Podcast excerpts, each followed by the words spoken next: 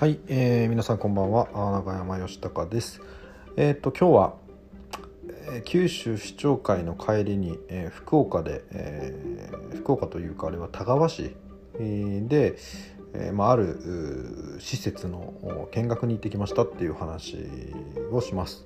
これ、まあ、ある施設っていうのが株式会社ブックっていう会社さんがやっている元田川市立いいかね小学校という小学校の、まあ、土地を使ったいいかねパレットっていう施設を、うん、あの見学に行ったんですよ。見学見学というか見学じゃないな。見学って大体あ、まあ、見学でいいのかな。もう視察じゃないですね。あの事前に連絡をしてこの日見に行っていいですかっつってアテンドしてもらってなんなら視察費払ってみたいななんかそういうルートじゃなくてこれはあのいいかねパレットさんのまあいいかねパレットの経営さを経営している株式会社ブックの代表の方に事前にね相談をして、えっと、この日見に行っていいですかって言ったら「あいいっすよ空いてますよ」って言われてたんでまじゃあ見に行こうと。その,、まあ、その方は普段田川に住んでらっしゃる方ではないので「まあ、いいっすよ」と。言われたので見にあの視察じゃなくて見に行こうと。ただまあ建物だけでも見れればそれでもいいし、ま、入れるんだったらね、えーまあ、中には結構有名人も住んでらっしゃる住んでるっていうかあのいらっしゃるっていうのは聞いてたんで。うん。まあまあどなたかと会えたらいいかな話できたらいいかなと思ってたんですけど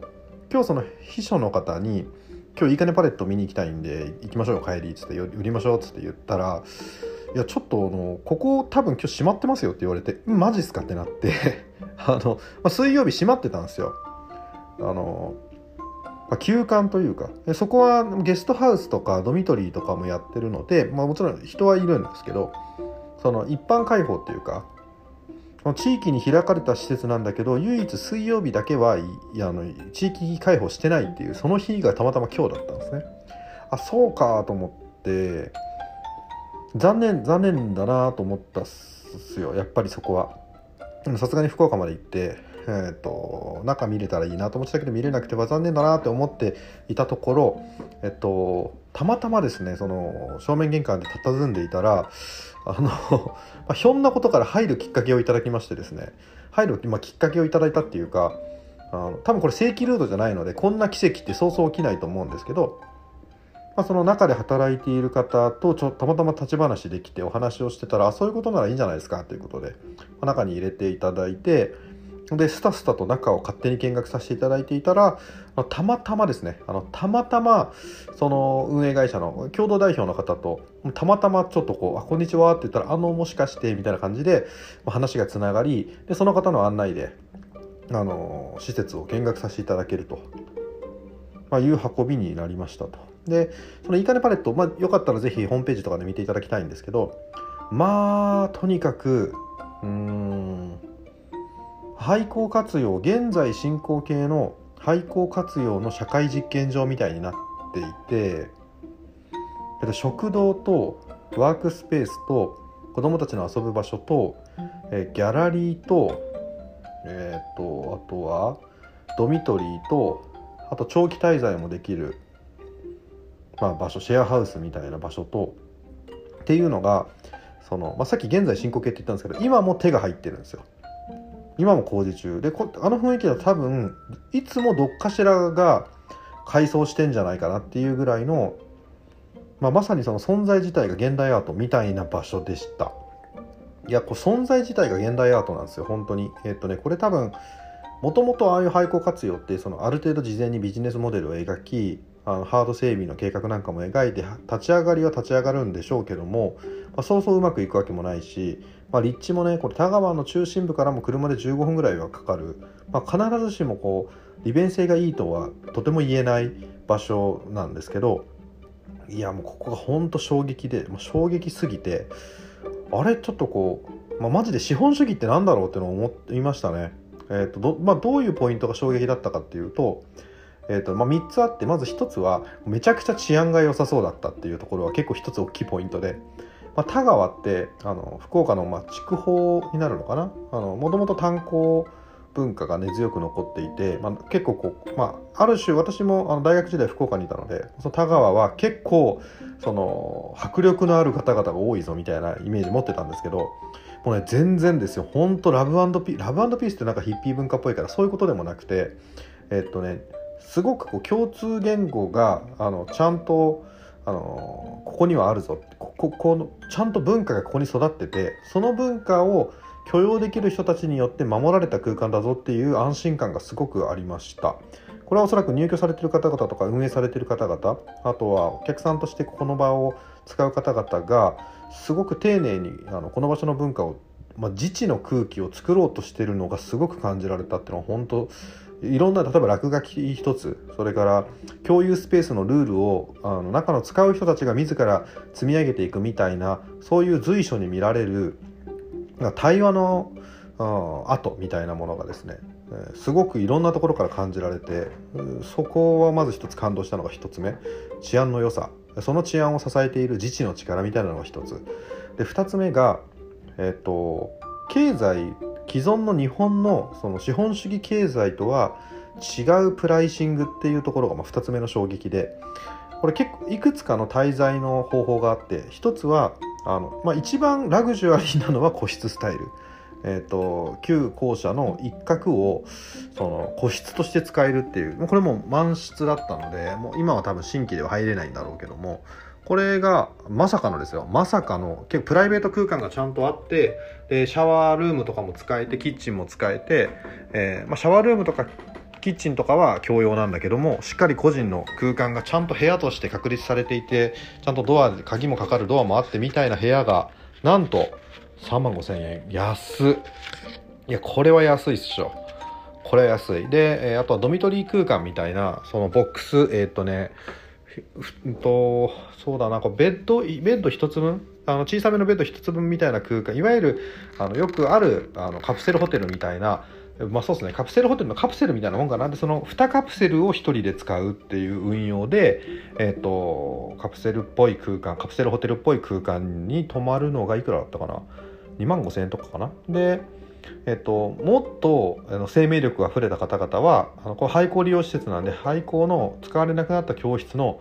教室にただビニールテープを敷いてじゃあこの一区画ねみたいな。だ本当にも空間まるっと共有しているみたいなスタイルが、えっと、月1万5000円ですよ。1万5000円ですよ。1万5000円であの、まあ、寝る場所もあればあのシャワーも浴びれて自炊もできてみたいな空間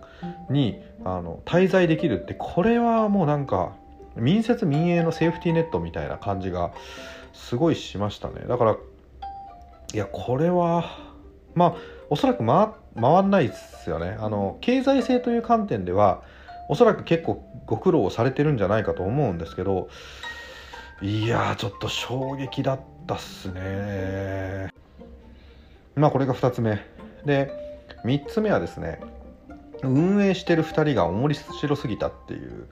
ところがありますね。あの今日は共同代表のお二人お一人はあの現場にいらっしゃってもう一方と Zoom でもうそれもまためっちゃスマートなつなぎ方をされてあの一人の方にいろいろこう施設案内している間に、えー、今実はここ Zoom であのもう一人の代表とつながってるんでちょっと話してくださいみたいなもうなんだこのスマートなやり口はと思ったんですけどそこでその代表の方と、まあ、共同代表お二人と Zoom 越しに話をいろいろしてたんですけどいやそこでいやだからこういうそのさっきの文化と自治の話でそれから民設民営のセーフティーネットっていう話がこれどっちも奇跡だなと思うんですけどでもそれは奇跡じゃないっていうかあのあこの2人にとってはえっ、とたまたまなったじゃないなないんだなっていうこれ狙って作られてるっていうところが3つ目の驚きですね。あのー、これは多分もともと立ち上げた時にこういうスタイルにななってるっていうのを今のゴールのゴールまだ彼らはまだそれをゴールと言わないんでしょうけど今の形を想像してこうなったかっていうとそうじゃない可能性も多分にあってだけれどもえー、っとまあとある種2022年現在で言うと当然の帰結としてこうなるよねっていうまあ納得感みたいなものを持ちながら今ここに立ってるっていうそういう印象を持ったんですよね。だからそれがすごい面白かったです。面白かったしえっと、やっぱこういうふうに世の中に風穴開けるっていう表現の仕方もあるんだよねっていうのを感じたな。そうですね。そこは本当に今日来てよかったなと思いました。まあ今回は九州市長会もすごい面白くてよかったんですけど特に九州各地のいろんな若い若いって言っても45歳以下ぐらいのあの首長さん方と結構ちゃんと深いとこまで話ができて、まあ、なぜ自分が今市長やってるかとかその市長としてどんな、えー、この時代の中でどんな役割を担おうとしてるかみたいな話も結構できてそれは大きな収穫だったんですけど、まあ、それを大きく上回る収穫がですねありましたっていうところが、まあ、非常に良かったなと思いました。はい、なのであのご対応いただいた方々にもすごい感謝ですしこれも本当定休日だったからこそ結構突っ込んで現場見せてもらいながら聞けたっていうのももしかしたらあったかもしれないなと思って。いやまあその意味ではまあちょっと今回持ってんなと思いましたね、うん、持ってんなと思ったしどっちが持ってんのか分かんないですけどね。これ私がそれを持ってんのか先方がそれを持っているのかっていうのもちょっともうもはや分かんないぐらいいや今回今日今回の出張でそのこここの施設に出会えたってのも衝撃だったなとあの衝撃というか行幸だったなと思いますね。うんで今あの私が住んでる町ではえっ、ー、とあれを、えーと、廃校をねあのどう使うかっていうのはもうすごいリアルな課題になっているので、まあ、そこに対しても一つの明確な示唆をいただいたなと思います。うんまあ、もう一つ感じたのはあの自分の町でその施設を整備するってなった時に、まあ、この2人みたいな存在を捕まえられたら勝ちだなって思ったっていうのはやっぱあります。うん、これはそうですね今あのいいかねパレットっていうある種現代の奇跡を間近で見てじゃあよしこれを我が町でもやろうってはとても思えないあのとても思えない人でも言えないでよく、まあ、私は町づくりの業界に結構長くいてそれは〇〇さんがいるからできるんですよ。我が町じゃそれそんなのできないですってよく言われるんですけどそれ当たり前じゃんって思うんですよ。それは当たり前で、えっと、ただあなたの町にも誰かいるはずなんでその人その誰かをちゃんと見つけましょうってその街づくり分野であの働いてた仕事してた時はそう毎回言ってたんですけど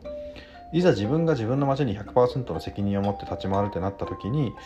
ぱそ大きくですねその壁はあの自分でも感じるけれどもやっぱその一人を探す努力を諦めちゃいかんなっていうことをね今日は強く感じたという感じでございます。えー、福岡県田川市は私が住んでいる町と人口規模もほぼ同じで産業の構造もかなり近くておそらく近いところであの課題意識持ってんだろうなって思ってそれもあって今回伺ったんですよで産業構造近いっていうのは結局建築土木医療介護福祉一部製造みたいなところぐらいしかまあ主要産業がなくてつまりその第三次産業の中でも特に事務的職種と言われる人たちがすごい少ない。でそういう市町村多いから、まあ、大体そういったところは今クリエイティブ産業とか IT 産業をなんとか誘致しようって躍起になっているが、えーまあ、どこも苦しんでいる。でそこに対して突破口をこれはもう田川市さんはすごくて田川市役所の企業誘致の提案資料とかも拝見し時代に拝見して勉強してから行ったんですけどいやよくぞこの人たちを引っ張ってきたなと思いましたね。うん。そこを感じたななんでその一人あの本当たった一人で街変わるなって街は変わんない。そうたった一人であの生態系って生まれるなって、まあ、すごく強く思ったっていうところが、まあ、今日の気づきでしたね。はい。でまあ何気に私がこうやってえー、日々あのポッドキャストに収録するみたいなことのきっかけになったのもこのいいかねパテッツの取り組みを勉強しながらえーと、